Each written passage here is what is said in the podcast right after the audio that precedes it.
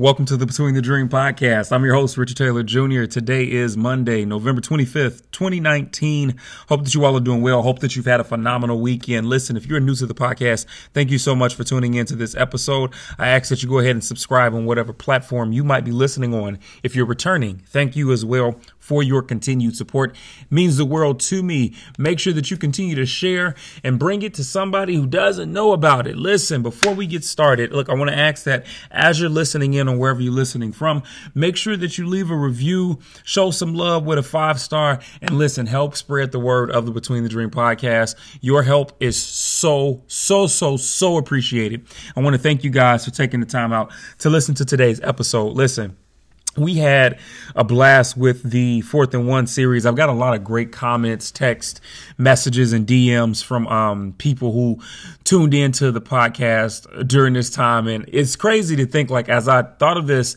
I wasn't really thinking about like the people that would actually be able to relate to it, but it seems like more people than I expected actually did relate to what was discussed during this time. So thank you all so much for just being so faithful in that as well. Um, this episode of the podcast is going to be a little different. This is probably just going to be a one off, but it was something that I was thinking about this morning. I did a video on it. Um, once I got to the gym and I just wanted to, to, to dive into it real quick. I thought it was very fitting though. So, uh, my fifth book, The Other Side, Freedom from Depression and Suicide. In one of the chapters in there, I talk about this idea of, uh, finding our muse, um, when it comes to the help, uh, in our emotions, in our mental battles, and just sometimes in life in general, right? And so when I talk about this idea of finding a muse, I'm talking about finding a thing that really speaks to you, that keeps you grounded, that helps you, that brightens your spirit up, or whatever the case might be. Um, from a more clinical or technical standpoint, we would use the term finding something that's very therapeutic. And that's essentially what the muse is. And that's what this conversation is today. This episode is going to be more of just a small reminder of being able to stay very close and, and to the very things that help you, those therapeutic practices that you tend to have um, that maybe you've neglected. And I'm not coming from a space of judgment with this because of the fact that this is something that I've noticed within myself um, over the years. And I think just in the conversations that I've had with a lot of the people that I have had contact with definitely over the last three to four months um, when it comes to the amount of speaking that I've been doing and just traveling from space to space, state to state, school to school. And I've been hearing a lot of the same things. And that is when some of the questions arise from Richard, how am I? Uh, able to get out of this funk or to do this or to do that. And I'll give an answer and they'll be like, oh, yeah, well, I tried that, but it didn't work a lot of times the thing that they tried that didn't work was a therapeutic practice that they say has been very helpful for them. But one of the things that I found um, to be very common with every conversation like this has been the fact that the therapeutic practice was actually helping them. But as the problem worsened in their life, they felt themselves being so defeated that they stopped giving the same type of effort and energy into the very thing that they found their therapy in, that they found their help in, that they found their muse in, so to speak, right? And I just wanted to talk about this real quick for us as we go into the last month of this year and hopefully to set some kind of groundwork for us as we move into 2020. And the reason why this is important is because with me noticing the same thing within these people, it, it, made me think about us as, as individuals and how we tend to flow and function because we're human and we don't always consider it, right?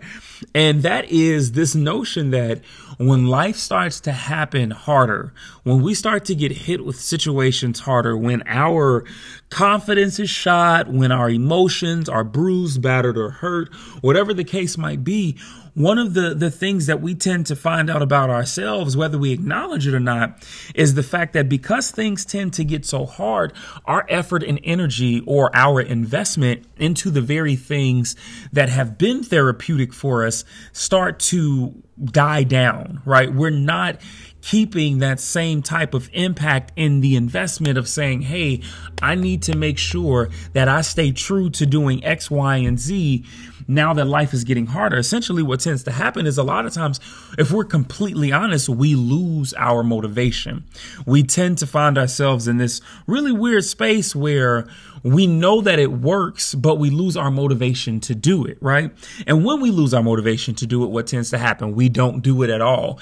And by this time, the problem is getting stronger and stronger because our energy and efforts have started to kind of lean towards the side of the problem. Whether this is us giving more power to the problem by complaining about it, giving more power to the problem by allowing it to have its way in our life, or maybe it's something else. But usually, what tends to happen is that when we allow the problem to kind of just run freely and we aren't putting up any kind of fight against it, this is what we tend to see.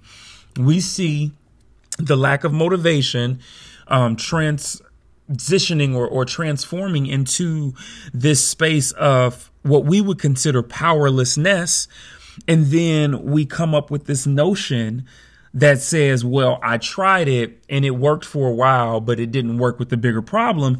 And one of the things that we're missing is that we never tried it with the bigger problem because we lost the willingness because of the lack of motivation that came from the fact that what we were dealing with just seemed to be too unbearable and we didn't feel like putting up a fight.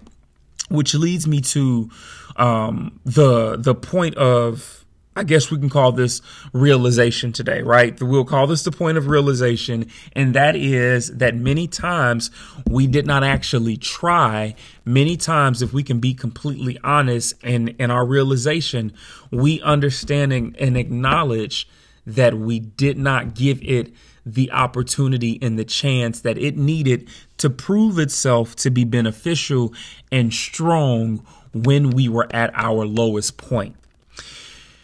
It's very easy for us to practice our therapeutic methods of the writing that we do, the arts that we do. Some people use fitness. Some people find it through their community and kind of hanging out. Some of us find it through our giving to others and hospitality. Some of us find it through the, the ways of fitness. I know some people like to do stretching or Pilates or whatever the case might be. Some of us find it through our baking and cooking. It's usually something that brings us peace, a sense of calm, and a sense of joy, right?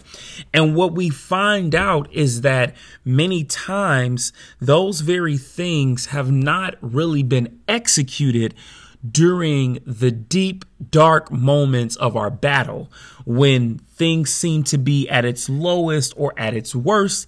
And the reason why is because we have lost the motivation to do it. So here's my takeaway for you all today with this conversation because it's very simple and I want to keep it simple.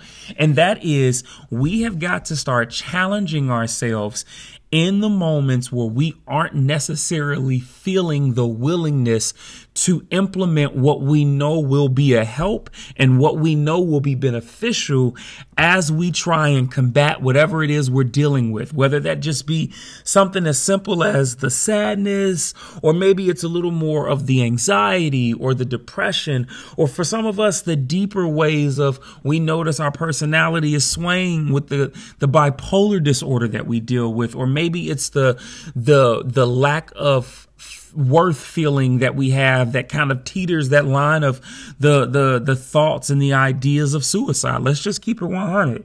And with this, I want us to be able to be honest at the fact that yo, sometimes the reason why we haven't been able to get out of the rut is because we haven't been willing to we haven't been willing to stay up to date with the things that help us on the the therapy side right? You only see things get better when you are consistent in your practices. I'll let y'all in on a little secret right now. So i'm taking voice lessons again. Um for multiple reasons. I, I, could get into that. That's a podcast episode in itself, but I'll save that.